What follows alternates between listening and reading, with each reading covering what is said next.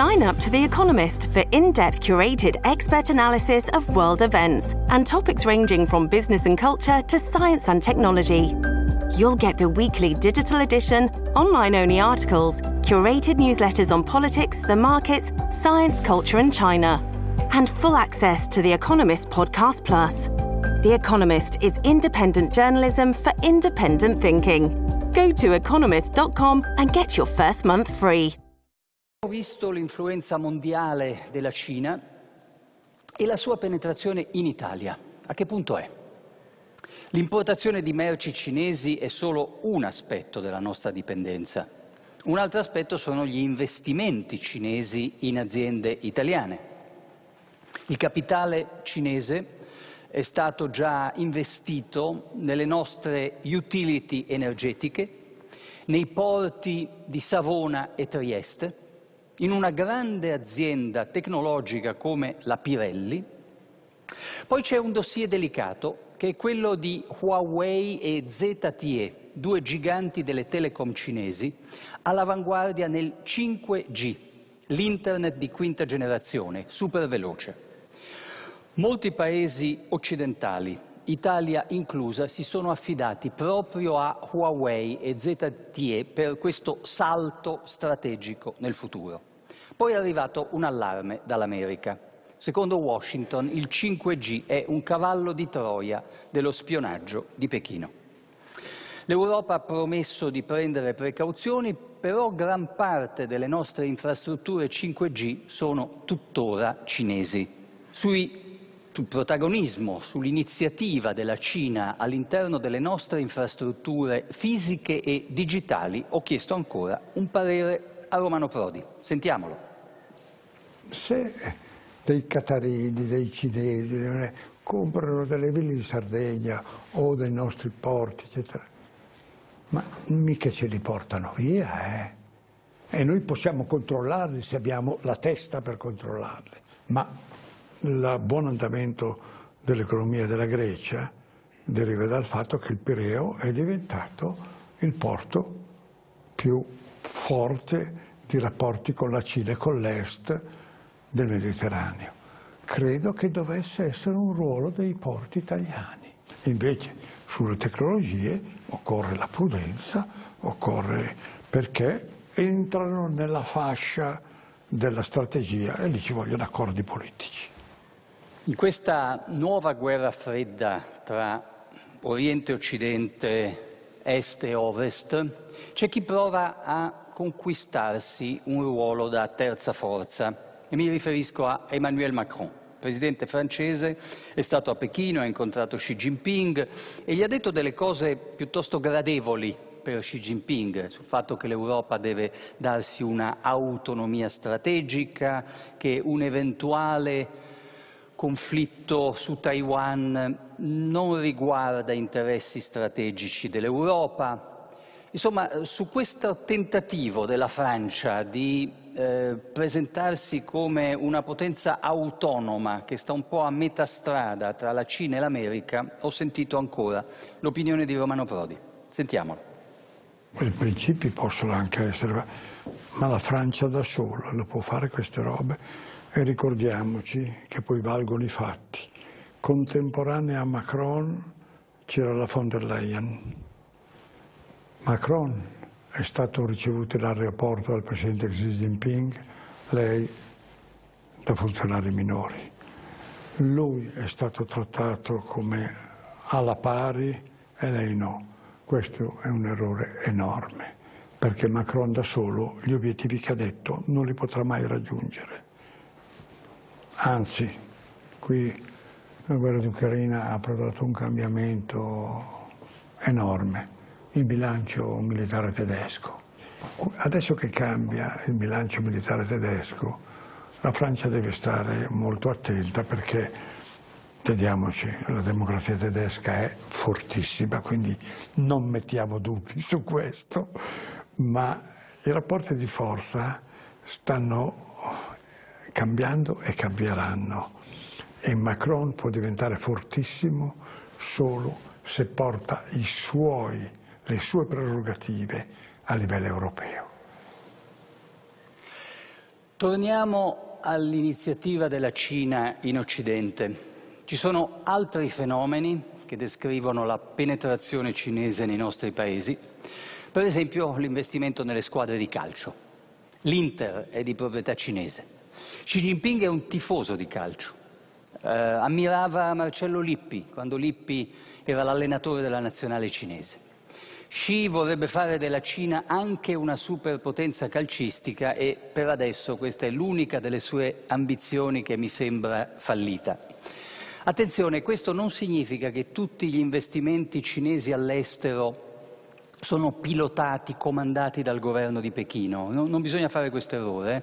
A fianco alle grandi aziende di Stato cinesi, quelle che costruiscono infrastrutture, che normalmente obbediscono a una strategia centrale, poi c'è una miriade di capitalisti cinesi che sono, diciamo così, dei cani sciolti, si muovono in ordine sparso, non seguono precise direttive di governo, vanno in cerca di profitti. Qualcuno magari sta anche cercando di mettere in salvo i suoi capitali dalla longa manus di Xi Jinping.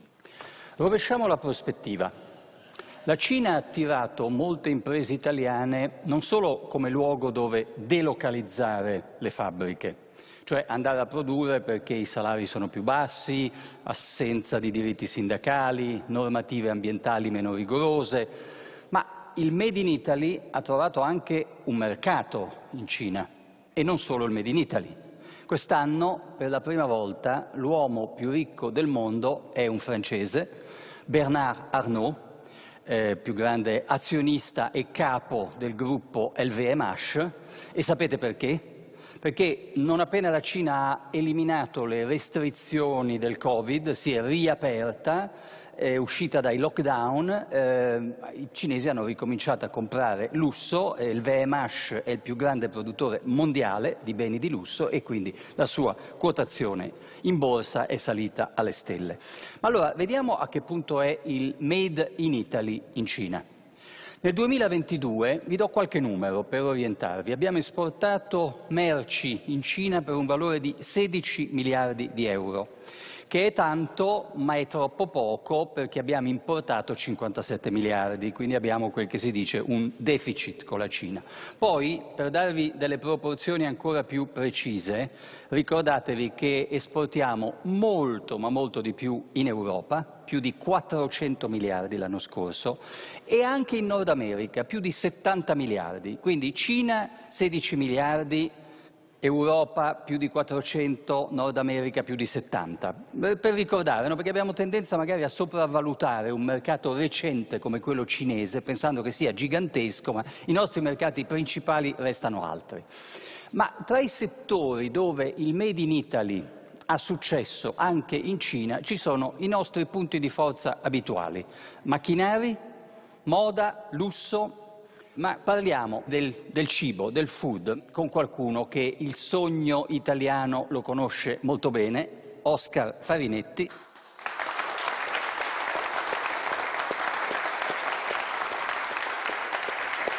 E, e, poi insieme a lui con Maria Luisa Frisa, che è una teorica studiosa della moda e docente alla UAV di Venezia.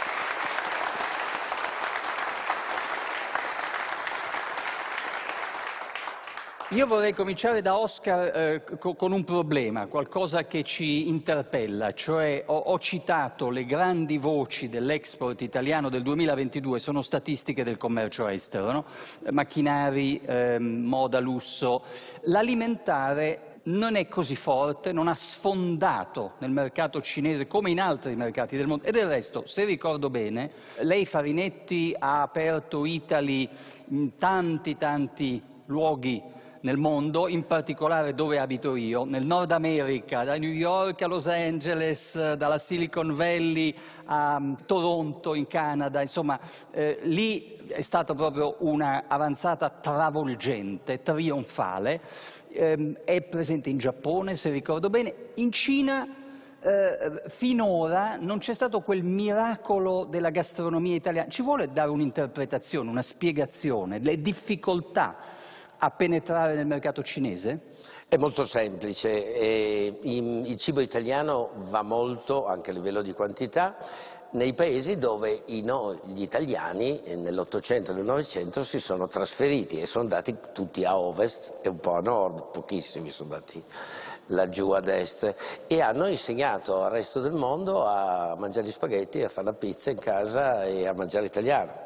Hanno insegnato soprattutto la nostra atmosfera in cucina, il nostro modo di privilegiare il mercato, eccetera.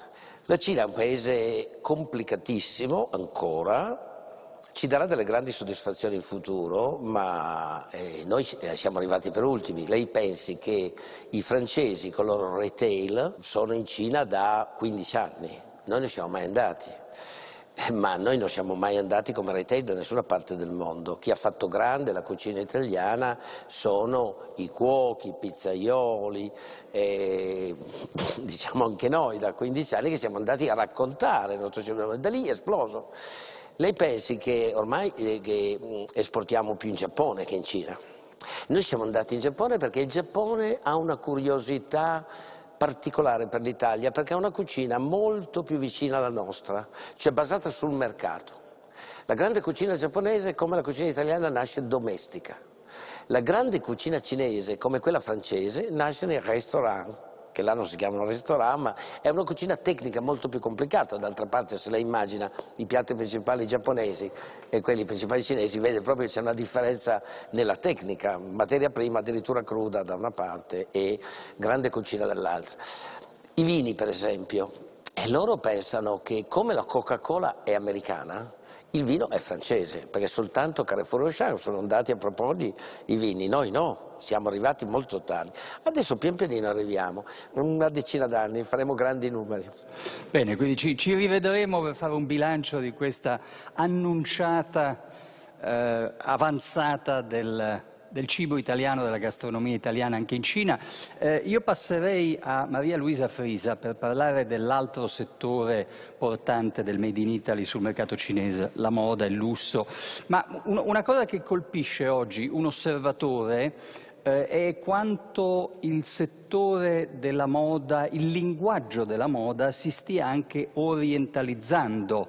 Per esempio vediamo sempre più top model asiatiche nella pubblicità anche nei nostri paesi. Ecco, che, che cosa sta accadendo dal punto di vista anche culturale nell'incrocio tra noi e la Cina, tra Occidente e Oriente, in un settore così importante come la moda e il lusso?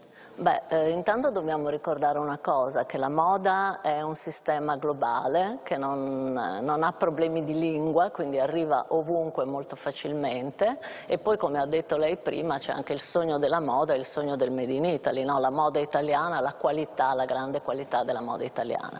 Ma c'è un doppio sguardo, no? Da una parte ci siamo noi europei, ma nello stesso tempo c'è un grande interesse verso la cultura orientale. Eh, direi anche in uno, in uno, scambio molto proficuo e l'interesse che c'è rispetto all'Oriente, rispetto alla Cina, è anche un interesse verso una fisicità che viene considerata contemporanea, moderna, e devo dire che è questa bellezza no, diafana, lucente, tant'è che anche qua, anche noi stiamo dicendo che non bisogna più abbronzarsi, si usano cosmetici che vengono dall'Oriente per avere questa pelle diafana e luminosa e, e, poi aggiungerei anche che ha una fisicità appunto più contemporanea, dove si sfarinano le, eh, le qualità dell'uno e dell'altro sesso. No? Qualche anno fa c'è stato un incidente diplomatico che forse molti hanno dimenticato, Dolce Gabbana, una pubblicità che ha offeso la sensibilità cinese. Non so se lei lo ricorda o se ha voglia di riassumerlo, ma comunque stiamo entrando in un'era in cui c'è anche un nuovo codice politicamente corretto nei rapporti che abbiamo con il mondo cinese asiatico in generale? Sì, è necessario, anche perché eh, ormai parlo della moda, non c'è più una cultura eurocentrica, no? noi abbiamo sempre parlato di una moda eurocentrica, eh, che non teneva conto delle altre culture, magari le guardava con grande interesse, pensiamo a tutto il tema dell'orientalismo, eh, agli inizi del Novecento, no? all'indossare il kimono, tut, tutte, tutte, queste cose, eh, ma adesso eh, ci siamo resi conto che dobbiamo essere, eh, non direi inclusivi, ma rispettosi della cultura dell'altro. No? L'incidente l'incidente di cui lei parla, eh, che ha coinvolto Dolce Gabbana, è stato un incidente eh, avvenuto in un tempo in cui ancora non c'era questa sensibilità e in cui non, è, non si è eh, stati attenti, direi, al fatto che si poteva offendere eh, facendo delle immagini di un certo tipo, facendo delle battute, si offendeva un'altra un cultura. Non è una censura preventiva, ma direi che è un modo di tenere conto di, di come è cambiato il mondo, no? Il mondo è un mondo aperto, non è più un mondo... Sì, faccio un'osservazione, prima ho usato il termine politicamente corretto perché c'è un confine tra il rischio di offendere la sensibilità di un altro popolo, come può essere il popolo cinese, oppure di offendere il suo governo. E allora qui entriamo in una zona molto pericolosa perché ci sono stati casi in cui delle aziende occidentali che avevano espresso simpatia, solidarietà per il popolo tibetano, per il Dalai Lama, sono state duramente castigate. Qui siamo nel campo della censura, questo deve essere Sono chiaro. perfettamente d'accordo con lei. Eh, io naturalmente pensando e riferendomi alla moda sto parlando di un territorio in cui c'è la necessità di rispettare eh, la cultura di un altro paese. Voglio tornare a Oscar Farinetti eh, con un tema importante perché riguarda l'alimentare ma riguarda anche la salute. Io ho vissuto cinque anni in Cina e, e ricordo dei gravi scandali di contraffazione alimentare, di contaminazione.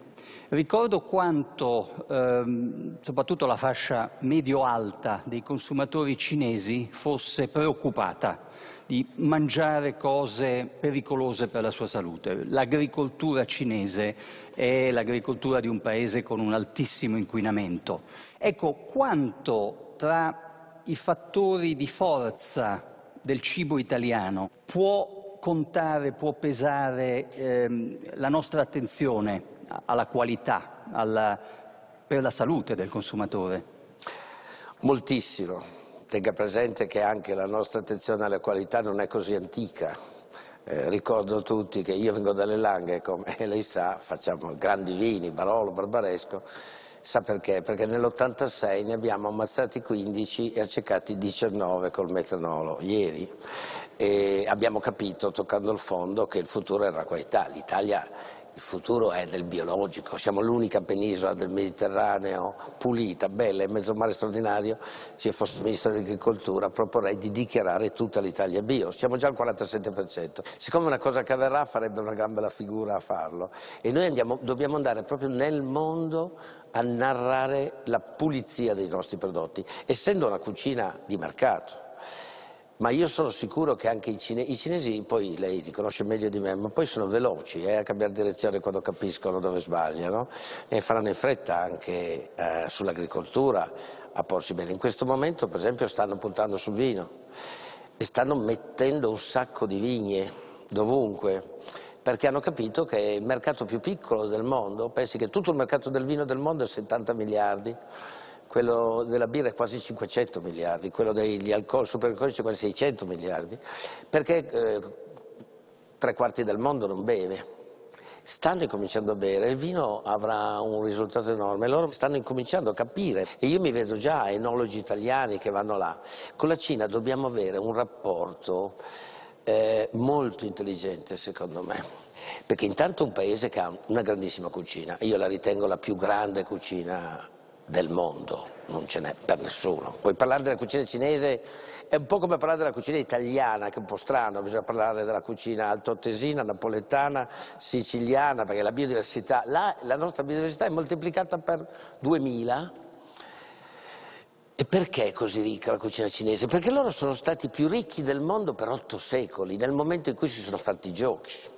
Loro sono stati più ricchi del mondo, l'85% del PIL tra il 400 e il 1300-1400, poi sono diventati poveri, ma hanno mantenuto rispetto per la cucina di un certo tipo. Adesso che stanno tornando ricchi, perché ormai ci siamo, no? sono a 17 mila miliardi, quindi vuol dire il 20 o il 30% in più del PIL europeo, e con gli americani là, gli Stati Uniti a 23.000, questi qui tra un po' li beccano. In teoria sono destinati, credo, a ritornare a essere i più ricchi del mondo, a breve, abbastanza breve, compatibilmente col tema dominante di tutti noi che è l'emergenza ambientale. Bisogna vedere come la gestiranno, perché non sarà così semplice. Bene, auguri e grazie. Oscar Savinetti, grazie, grazie Maria Luisa Frisa.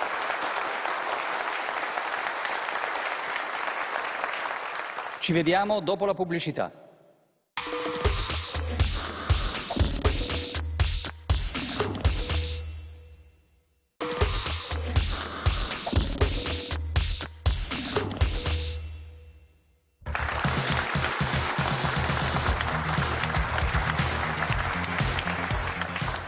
Diaspora cinese generalmente si è ben integrata nei nostri paesi, anche se le prime generazioni immigrate custodiscono le proprie tradizioni. Un esempio sono gli anziani che giocano al mahjong, che praticano la ginnastica tai chi, oppure i balli di gruppo. E anche noi ci stiamo abituando a nuove generazioni di ragazze e ragazzi di origini cinesi che vivono insieme a noi. Liz Supermais è una youtuber nata a Xi'an, la città dell'esercito di terracotta, ma da anni residente a Verona. Guardiamola in questa clip in cui smonta alcuni pregiudizi che circondano il popolo cinese. I cinesi non sanno pronunciare la R lenta, trentini. Ok, provate a dire questo con tutti i toni giusti.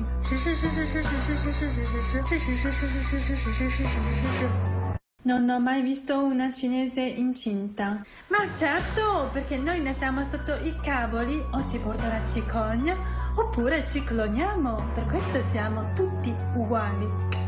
Non ho mai visto un cinese fare benzina. Ma certo, perché noi siamo poveri. Per spostarci usiamo solo i unicorni, i draghi volanti e la nuvola spiriti cucù. Dicono che i cinesi sanno solo copiare. Ma davvero? Chi ha inventato la carta? Chi ha inventato la bussola? Chi ha inventato la stampa? Chi ha inventato la polvere da sparo? Dimmi tu. Brava, brava, ha ragione. Ehm, è inquietante invece un altro aspetto della diaspora. Che ci fanno dei poliziotti cinesi per le vie di Milano? Il fenomeno non riguarda solo l'Italia, i poliziotti cinesi agiscono anche negli Stati Uniti, paese dove abito, a cominciare dalla mia città, New York, dove hanno una sorta di commissariato ombra. Loro lo giustificano come un'attività di servizio ai propri emigrati, per esempio consulenza su pratiche fiscali, ma l'FBI ne ha arrestati un paio di recenti di quei poliziotti cinesi, incriminandoli per reati commessi sul territorio americano. Qual è la realtà? All'origine queste missioni di polizia all'estero furono bene accolte nei paesi occidentali che cercavano aiuto per combattere le triadi, organizzazioni mafiose infiltrate nelle Chinatown. Oggi quegli agenti cinesi all'estero servono anche per spiare le comunità della diaspora, spronare la solidarietà con il governo di Pechino, segnalare o reprimere eventuali proteste anti-regime. In qualche caso sono stati perfino accusati di sequestri di persona, rapimenti di dissidenti cinesi. In casa propria la Cina sta sviluppando un complesso di superiorità nei confronti dell'Occidente. I media cinesi fanno vedere dell'America un volto esclusivamente degradato e disgustoso. Razzismo, sparatorie, tossicodipendenze, devianze sessuali. Al confronto la Cina viene descritta come una nazione dove regnano la legge e l'ordine, la fedeltà ai valori tradizionali. Questa Cina recupera l'orgoglio del suo passato, ci guarda dall'alto in basso, perché la sua civiltà ha radici millenarie più antiche della nostra. E di questo vorrei parlare con Lucrezia Goldin, che è una giornalista specializzata sull'Asia, ha vissuto in Cina, fa parte della redazione cinese di questo programma insieme ad Alessandra Colarizzi. Eh, Lucrezia, due domande. La prima intanto se ci spieghi Quanto tempo e dove hai vissuto in Cina? Sì, Federico, io sono tornata dalla Cina nel 2020, ho vissuto per diversi anni a Jinan, che è la capitale dello Shandong, una regione che è storicamente molto importante perché ehm, apparteneva geograficamente a quella che era il regno di Lu, patria di Confucio, che come dicevamo prima appunto è eh, fondamentale ancora oggi per la storia della Repubblica Popolare, ma ho anche vissuto a Xi'an, a Hangzhou e naturalmente a Pechino. Ora ti chiederei di spiegarci il fenomeno dello Hanfu e che cosa ci dice della Cina di oggi. Ecco, nella mia permanenza in queste diverse metropoli della Cina non era insolito vedere diversi giovani, ragazze e ragazzi eh, cinesi passeggiare per le strade, ma soprattutto nei parchi e nei luoghi di rilevanza storica come possono essere il Palazzo d'Estate o la città proibita di Pechino, indossando dei vestiti tradizionali cinesi. Eh, ecco, la parola Hanfu significa proprio vestiti tradizionali dell'etnia Han. Si tratta di vestiti vediamo nelle immagini con eh, le tipiche maniche lunghe, una vita molto alta, sono stati utilizzati in diverse dinastie, ma sempre eh, del, di etnia Han. Parliamo di Hanfu Movement, di movimento dell'Hanfu perché eh, a indossare in contesti quotidiani eh, abiti tradizionali cinesi è diventata una vera e propria moda. Eh, il primo caso eh, di questo tipo lo abbiamo avuto nel 2003 un cittadino privato di nome Wang Letien è stato visto passeggiare indossando eh, appunto l'Anfu, eh, però abbiamo dovuto aspettare diversi anni prima che questo fenomeno diventasse corposo. Eh, tra mh, mm, il 2011 e il 2019 abbiamo avuto il vero picco con addirittura 2-3 milioni di ehm, seguaci di questo movimento. Si tratta di giovani ragazzi nati nell'era del capitalismo con caratteristiche cinesi, abituati a non avere avere un riferimento identitario così forte come invece era stato per le generazioni precedenti anche a livello iconografico.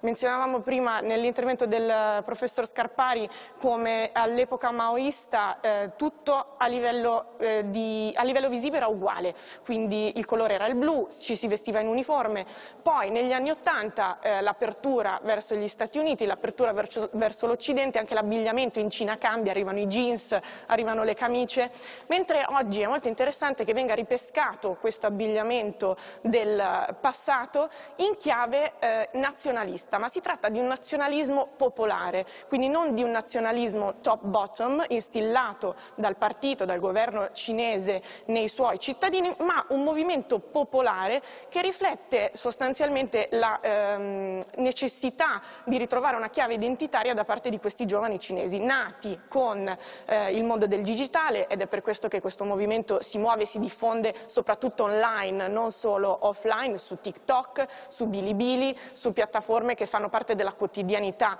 della vita dei giovani cinesi. Ottimo, grazie. Molto, molto interessante, grazie a Lucrezia Goldin. La rivalutazione della tradizione culturale cinese, che abbiamo appena sentito descrivere, dentro i confini della Repubblica Popolare, finora non si è trasformata in una capacità di esportare quella cultura nel mondo intero. Il cinema, le serie televisive cinesi non competono a livello di quelle americane come diffusione, come successo di massa. Nella musica pop i fenomeni asiatici che conquistano il mondo sono sudcoreani. Nella letteratura prevale il Giappone, però sappiamo che è cinese la piattaforma social più usata dalla generazione Z e forse non soltanto da quella, TikTok. La popolarità di TikTok ha seminato timori negli Stati Uniti, dove ha 150 milioni di utenti, è stata discussa l'ipotesi di un divieto governativo, una messa al bando di TikTok, sempre per timori di spionaggio cinese, di cattura di dati, privacy. Ma vedete, interessante, la deputata democratica di sinistra estrema Alexandria Ocasio-Cortez, eletta nella mia città, nel collegio di New York, ha preso una posizione molto forte contro il divieto di TikTok, pubblicando un video che adesso vedremo ed è sintomatico che questa posizione l'abbia presa una politica americana molto giovane. Guardiamo. Hey everyone, this is Rep AOC. Alexandria Ocasio-Cortez, and this is my first TikTok. Now, this week, the CEO of TikTok came and testified before Congress as there is growing rumblings and discussion over a nationwide ban on the app. Do I believe TikTok should be banned? No. Why should TikTok not be banned? First of all, I think it's important to discuss how unprecedented of a move this would be.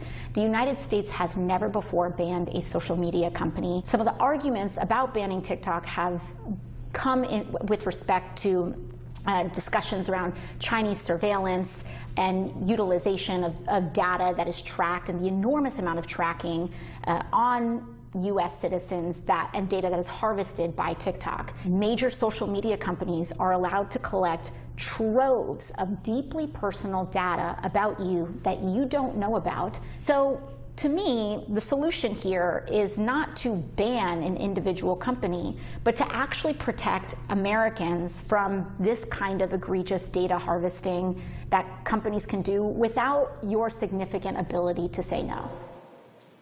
Quello interessante. Tenete conto che in America Alexandria Ocasio-Cortez è una celebrity.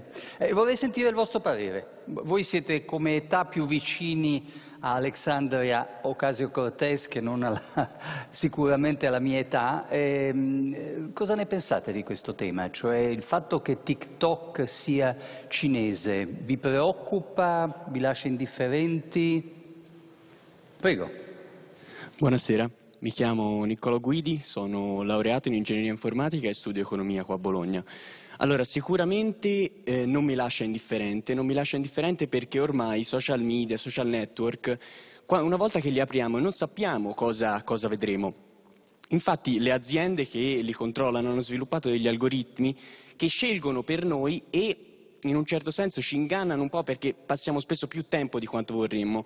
In questo contesto ehm, abbiamo appunto questi social media che mi preoccupano, mi preoccupano a prescindere però dall'azienda o il paese che li controlla, perché possono effettivamente essere uno strumento di controllo di massa molto molto potente e inoltre dobbiamo essere consci che tutto ciò che vediamo, che sentiamo, poi influenza il nostro dibattito pubblico e eh, come anche interagiamo tra di noi. A maggior ragione TikTok è della Cina, che è uno Stato autoritario e non ha proprio la stessa nostra sensibilità verso i diritti civili. Quindi questo potrebbe essere un problema per la libertà di espressione, la libertà di informazione e il diritto alla privacy di ogni cittadino. Teniamo ben conto che se la Cina volesse a un certo punto parlare di meno, far parlare di meno di un certo algoritmo, gli basterebbe cambiare certe impostazioni e noi non lo sapremo mai. Grazie. Interessante, chiaro. Vorrei aggiungere, per chi non lo sapesse, che c'è anche una certa asimmetria perché in Cina i social media occidentali non sono ammessi. Quindi esiste quantomeno il sospetto che anche il dossier TikTok, questa proposta di mettere al bando una app che solo negli Stati Uniti ha 150 milioni di utenti, possa essere una delle tante manifestazioni di una nuova guerra fredda, una contrapposizione frontale tra America e Cina, un, eh, uno scontro tra blocchi. Ecco, quindi torna d'attualità mm, il tema che è molto caro a Romano Prodi e su cui l'ho interrogato, se sia possibile una posizione intermedia tra America e Cina o se questa guerra fredda sia l'unico destino, l'unico scenario che abbiamo di fronte. Sentiamolo. Evidentemente che la Cina fa una politica ostile agli Stati Uniti e gli Stati Uniti una politica ostile alla Cina. Quello che è il cambiamento vero è che, soprattutto con la guerra in Ucraina, sono scomparsi i protagonisti intermedi. L'Europa non conta più e la Russia ancora meno. Quando ci fu i missili di Cuba, la tensione fortissima, no? Kennedy fece una bellissima dichiarazione, cioè diceva ma noi non siamo qui per schiacciare o convertire l'avversario, soprattutto convertire l'avversario, perché adesso abbiamo l'idea che dobbiamo esportare con la forza la democrazia. La democrazia si esporta solo con la democrazia, come abbiamo fatto noi con l'allargamento europeo, con la forza. Iraq non si esporta democrazia.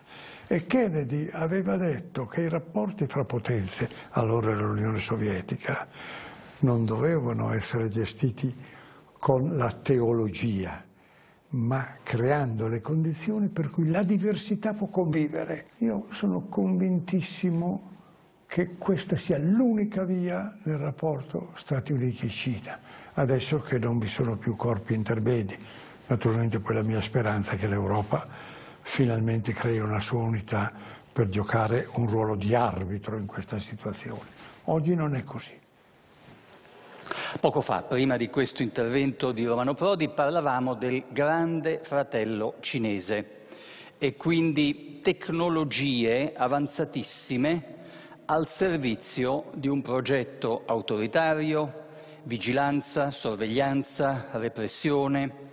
Ecco, eh, Rita Cucchiara è una esperta italiana di intelligenza artificiale, è già stata nostra ospite nella puntata precedente sugli Stati Uniti e le ho rivolto una domanda. La Cina può sorpassare l'America nell'intelligenza artificiale? Sentiamo. La Cina ha una grande volontà di rincorrere gli Stati Uniti e possibilmente di superarlo. Dalle dichiarazioni che sono state fatte anche nel 2018-2019 dal governo cinese è proprio quello di diventare la potenza numero uno nel 2030, però effettivamente sta inseguendo. Sta inseguendo perché il modello cinese è quello di generare una grande quantità di informazioni, penso ai lavori scientifici o di prodotti magari a basso costo, ed è meno orientata invece alla innovazione innovazione disruptive, alla parte, alla parte nuova come invece è sempre nata nel mondo californiano. La Cina si sta occupando soprattutto dell'aspetto della visione artificiale, quindi dell'analisi dell'immagine, dell'immagine del video e delle interfacce motorie con i robot, perché ricordiamoci che in questo momento la Cina eh, implementa, realizza ed installa più robot di tutto il resto del mondo messo assieme. Le telecamere a basso costo che si utilizzano in Europa, si utilizzano eh, decisamente in Africa, si utilizzano anche eh, in Sud America, sono quasi tutte di provenienza cinese. E allora le ho chiesto qual è il suo parere su queste tecnologie di riconoscimento facciale nelle quali la Cina è molto forte. Sentiamo. Sono tecnologie che hanno aspetti positivi enormi perché possono essere utilizzati nella salute, possono essere utilizzati anche nell'interfaccia biometrica che utilizziamo tutti i giorni nel cellulare, possono essere utilizzati per velocizzare le code negli aeroporti, ma viceversa possono anche essere utilizzati per il controllo di massa. In Iran si sta utilizzando il riconoscimento del volto per vedere le donne che non sono velate. Eh, nel, in Cina viene utilizzato in modo capillare per vedere il comportamento delle persone persone anche come attraversano la strada, quindi non soltanto per riconoscimento del volto, ma anche per riconoscimento semplicemente di come sono vestiti. E questo tipo di controllo di massa è molto facile da realizzare.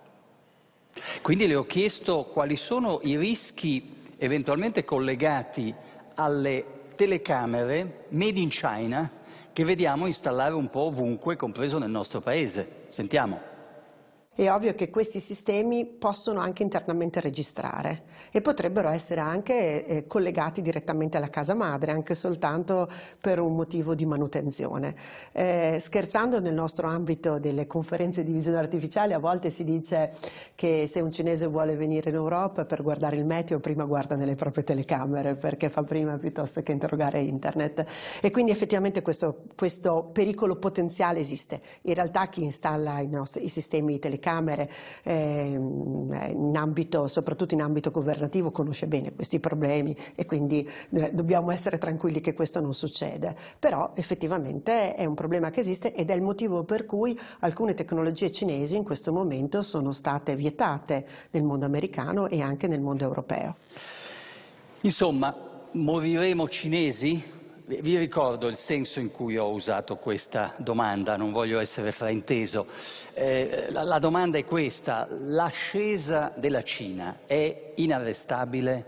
La proietterà verso una egemonia globale e noi dovremo rassegnarci a subirla? Dopo il secolo americano, che fu il Novecento, il ventunesimo sarà per forza secolo cinese? Se la leadership di Pechino è il destino che la storia ci riserva, allora è inutile tentare di ridurre la nostra dipendenza economica dalla Cina. È altrettanto velleitario, forse perfino pericoloso, voler impedire che la Cina conquisti Taiwan, poi magari che trasformi tutta l'Asia nella sua sfera di influenza e peggio per le democrazie giapponese, sudcoreana. C'è una contronarrazione che proietta uno scenario completamente diverso. Secondo questa versione la Cina ha già raggiunto l'apice della sua parabola e adesso è cominciata la discesa. Un fattore considerato determinante in questo scenario alternativo è la demografia. Dopo decenni di un controllo della natalità fin troppo efficace, a tratti perfino feroce, la politica del figlio unico è stata abbandonata, perché la popolazione cinese ormai decresce. Il regime ha rovesciato la sua politica, ha introdotto incentivi perché le donne facciano almeno due figli o perfino tre.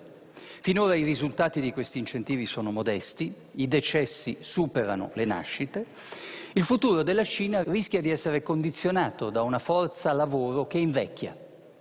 L'India l'ha già superata e ha una manodopera molto più giovane. La Cina rischia di diventare vecchia prima di essere diventata veramente ricca, cioè prima di essersi costruita un welfare adeguato, pensioni e sanità sufficienti per centinaia di milioni di anziani.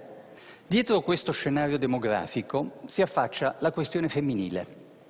Cos'è successo alle donne cinesi? Una generazione di giovani donne rifiuta non solo l'appello del governo a fare più figli, una parte di loro, sia pure piccola, respinge perfino il matrimonio.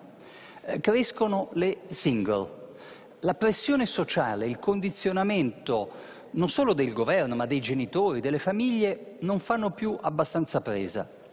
Questa è una specie di rivoluzione femminista silenziosa la società cinese rimane abbastanza patriarcale, eh? guardate, ai vertici del Partito Comunista, nel Politburo, eh, donne non se ne vedono, però alla base della società una specie di disubbidienza di massa rispetto al dovere di sposarsi e riprodursi è un fenomeno piuttosto interessante.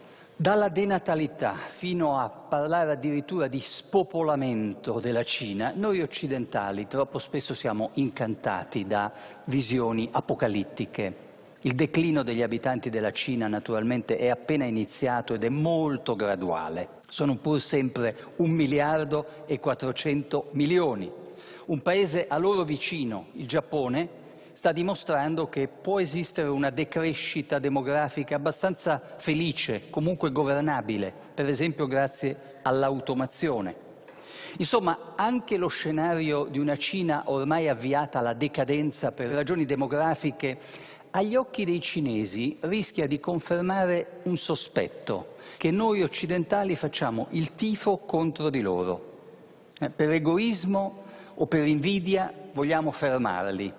E questa forse è la vera sfida che noi abbiamo di fronte. Dobbiamo trovare i modi per contenere la prepotenza di un regime autoritario senza dare l'impressione che vogliamo soffocare le sue legittime aspirazioni al benessere e al progresso.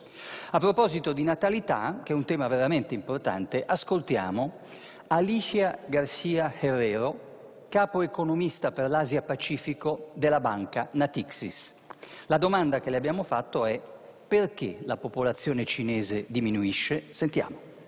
La crescita è negativa già dal 2020 e, e la questione è perché ai tempi pensavamo eh, sempre che era una storia istituzionale, la politica del figlio unico o della figlia unica, ma in realtà non è così, non è più così. Adesso le ragioni sono molto più pragmatiche, economiche, è una questione di eh, costo della vita per, eh, soprattutto per le famiglie con dei figli, i salari non aumentano così velocemente come prima e quindi la capacità veramente di, di, di avere più figli in una situazione anche di incertezza come quella che ha la Cina di fronte agli Stati Uniti è praticamente è semplicemente troppo difficile. Quindi vediamo che le cause e le spiegazioni della denatalità cinese alla fine sono molto simili a quelle dei nostri paesi. L'altra domanda è quali sono le conseguenze sull'economia cinese. Sentiamo. Noi abbiamo calcolato l'impatto diretto di questa popolazione che non cresce più, che per la Cina dia più o meno un punto di crescita dopo il 2030 la Cina potrebbe, e di fatto lo fa, investire in, in robotica, in, in, tecnologia per evitare, per ridurre questo impatto. Purtroppo fino adesso almeno non abbiamo visto eh, un aumento della produttività perché in realtà la Cina è diventata meno, um, meno aperta al mondo e questo è molto importante anche per la crescita. Purtroppo per adesso non vediamo che questa soluzione, l'innovazione, sia sufficiente per ridurre l'impatto eh, di questo invecchiamento di, del quale parliamo.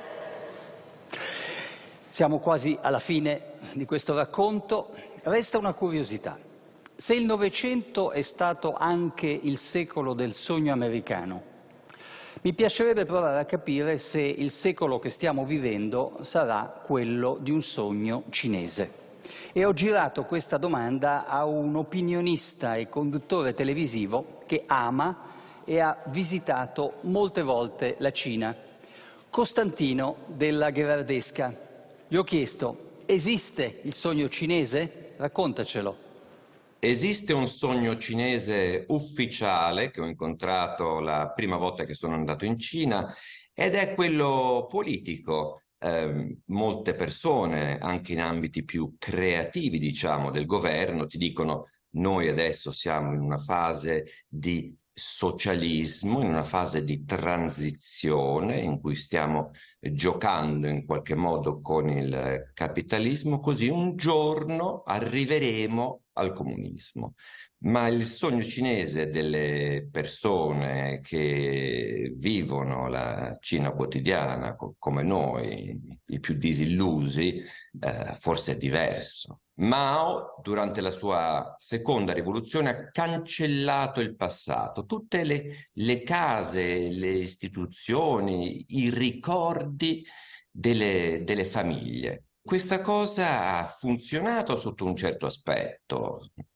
La Cina infatti non ha paura del futuro, eh, non è un paese come l'Italia dove eh, se c'è un uh, terremoto e crolla una casa si costruisce una casa identica nello stesso posto, no. In Cina si butta giù e si fa qualcosa di nuovo. E quindi gli ho chiesto, nei suoi pellegrinaggi in Cina, come ha visto cambiare l'atteggiamento verso la tradizione. Sentiamo. Mi ricordo una delle prime volte che andai in Cina, c'erano i monaci Tao, una delle eh, religioni più sofisticate del mondo, la studiava anche Heidegger, c'erano queste persone, questi colleghi della televisione cinese, del mondo del cinema cinese, proprio trattavano non con molto rispetto questi monaci, magari masticavano anche la gomma, arrivavano lì con i pantaloncini. Noi italiani eravamo abbastanza sconvolti perché siamo abituati per retaggio di aver rispetto per tutte le culture ascetiche orientali. Dopo, sono passati 12 anni, torno in eh, Cina, sono tornato varie volte, ma questa volta torno e vado in un'altra tribù eh, neanche tanto religiosa, ma un'etnia che adesso è protetta, che riceve aiuti dallo Stato, e a me dicono no, lei guardi non può assolutamente alzarsi dal tavolo, deve finire il pranzo, anche se deve svegliarsi domattina alle 5, eh, se no sarebbe pessima educazione e eh, un non riconoscimento eh, della loro cultura e le loro usanze. Questo fa parte di quel fenomeno di cui abbiamo già parlato, cioè una ricostruzione di identità nazionale attraverso anche il recupero delle tradizioni, il rispetto verso la propria storia e il proprio passato. E io a questo punto voglio darvi la parola e la, la, la, mia prima domanda riguarda la cultura di massa, perché abbiamo eh, incontrato questo tema, il secolo americano è stato, il Novecento è stato intriso di un'egemonia culturale, di un soft power, eh, la letteratura, il cinema, la musica. Sta succedendo qualcosa del genere con la Cina? Qualcuno di voi conosce il pop cinese? Um, si è appassionato di cinema, di serie televisive cinesi e magari è una risposta a cui possono contribuire gli studenti cinesi che sono qui stasera con noi. Prego. Mi piace molto un TV show, si chiama Sorelle che fanno on, interpretato dalle attrici cinesi che hanno passato i 30 anni riflettono l'ansia dell'età per le donne e mostrano uno spirito che donne di ogni età hanno la loro propria bellezza speciale. Grazie. Qualcuno tra voi pensa che esista oggi un sogno cinese da contrapporre a quello che è stato il sogno americano? Prego.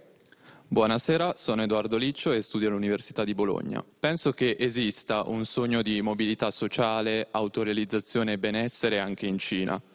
Si tratta chiaramente di una condizione che non è riferita al singolo individuo ma all'intera collettività. Tanti anni di crescita economica hanno offerto opportunità di mobilità sociale, di riduzione della povertà e questo ha alimentato l'ottimismo della popolazione. Ora però c'è un livello crescente di disoccupazione giovanile, un rallentamento della crescita e questo può essere un banco di prova per il sogno cinese, per capire anche se si tratta di una costruzione politica calata dall'alto o se è un sentire comune a tutti i cittadini. E poi rimane una fondamentale differenza con il sogno americano. Infatti il sogno cinese ha una scarsa attrattiva presso la popolazione straniera e non è in grado di innescare quell'immigrazione forte che c'è negli Stati Uniti e che servirebbe per contrastare il trend demografico cinese. Interessante, grazie. Eh, beh, a questo punto mi sembra per equità che avete il diritto anche voi di fare delle domande a me, se qualcuno vuole. Prego. Buonasera, uh, sono Sean, uno studente americano all'Università Johns Hopkins qua a Bologna. Um, secondo lei uh, Pechino può ricattare Washington uh, perché ha una gran parte del debito pubblico americano? Grazie. Questa è una domanda classica che mi sono spesso sentito rivolgere, che si fonda stranamente su una leggenda. Cioè quest'idea che la Cina possiede una parte enorme del debito pubblico americano e che quindi, se questo fosse vero, sia in grado di ricattare gli Stati Uniti, ehm, non ha nessun eh, collegamento con la realtà. Vi do qualche elemento. Il debito pubblico americano è prevalentemente posseduto, cioè i titoli del Tesoro degli Stati Uniti, da investitori istituzionali americani che sono la Social Security, sarebbe l'INPS degli Stati Uniti, il sistema pensionistico, la Federal Reserve, cioè la banca centrale degli Stati Uniti. Eh, tra gli stranieri che investono in titoli pubblici americani, ehm, al primo posto è tornato il Giappone davanti alla Cina, quindi la Cina è abbastanza indietro nella classifica e tutto ciò che possiede di titoli del Tesoro americani rappresenta il 5% del debito pubblico americano, che è tantissimo, eh? cioè, vorrei averlo io il 5% del debito pubblico è una, è una quantità enorme, ma non è certamente di che condizionare gli Stati Uniti. Altre domande? Buonasera, la mia è una domanda secca ed è perché l'America riconosce una sola Cina? Grazie. La sua è una domanda secca, ma è una domanda complicatissima, cioè la risposta è complicata. Ehm, devo per forza di cose semplificarla. Dobbiamo ritornare per un attimo all'origine della Repubblica Popolare Cinese, che nasce nel 1949 dopo che in una guerra civile i comunisti hanno sconfitto i nazionalisti di destra guidati da Chiang Kai-shek. Ha vinto Mao, crea la Repubblica Popolare e la parte sconfitta, quindi i nazionalisti di Chiang Kai-shek, si rifugiano su Taiwan, che all'epoca molti di noi chiamavano ancora Formosa, e mm, a quel punto l'America eh, riconosce Taiwan come l'unica Cina Quando poi c'è stato il disgelo nei rapporti tra l'America e la Cina comunista, Richard Nixon che va nel 72 a Pechino a trovare Mao, in seguito c'è un vero e proprio riallacciamento di relazioni diplomatiche nel 79 sotto Carter, a quel punto la politica della Cina unica che fino a quel momento l'America aveva applicato a Taiwan si vede costretta ad applicarla alla Cina comunista, è una condizione sine qua non che viene posta da Mao Zedong. Quindi c'è questo dato eh, che rappresenta un'ambiguità strategica degli Stati Uniti. Effettivamente gli Stati Uniti non hanno mai riconosciuto due Cine, però, però al tempo stesso dicono che l'eventuale annessione e riunificazione di Taiwan deve avvenire solo in modo pacifico e quindi se la popolazione taiwanese lo vuole. Quindi c'è un'ambiguità, ma al tempo stesso c'è un principio molto chiaro che la Cina non può fare un atto di forza e imporre questa annessione contro la volontà dei taiwanesi. Avviamoci alla conclusione con un ultimo frammento dell'intervista a Prodi. Per molto tempo, finché la Cina era povera, un simbolo di quel paese è stato un semplice veicolo a due ruote, azionato dai muscoli delle gambe. Quel veicolo a due ruote piace moltissimo a Romano Prodi e allora io gli ho chiesto se nelle sue visite ufficiali a Pechino ha mai fatto il ciclista. Sentiamolo. No, no, perché ero sempre sotto, sotto scorta, sotto guardia, per carità, non, né nella Cina né negli Stati Uniti. Però vede, se mi chiede in sintesi qual è la differenza fra la Cina del, della prima volta in cui andai e oggi, è il rumore. Oggi c'è il rumore che c'è in tutto il resto del mondo. Quel rumore però forse scomparirà grazie al dilagare di auto, bici, moto elettriche di cui abbiamo parlato. Grazie, grazie dell'attenzione, arrivederci. Grazie per l'ascolto.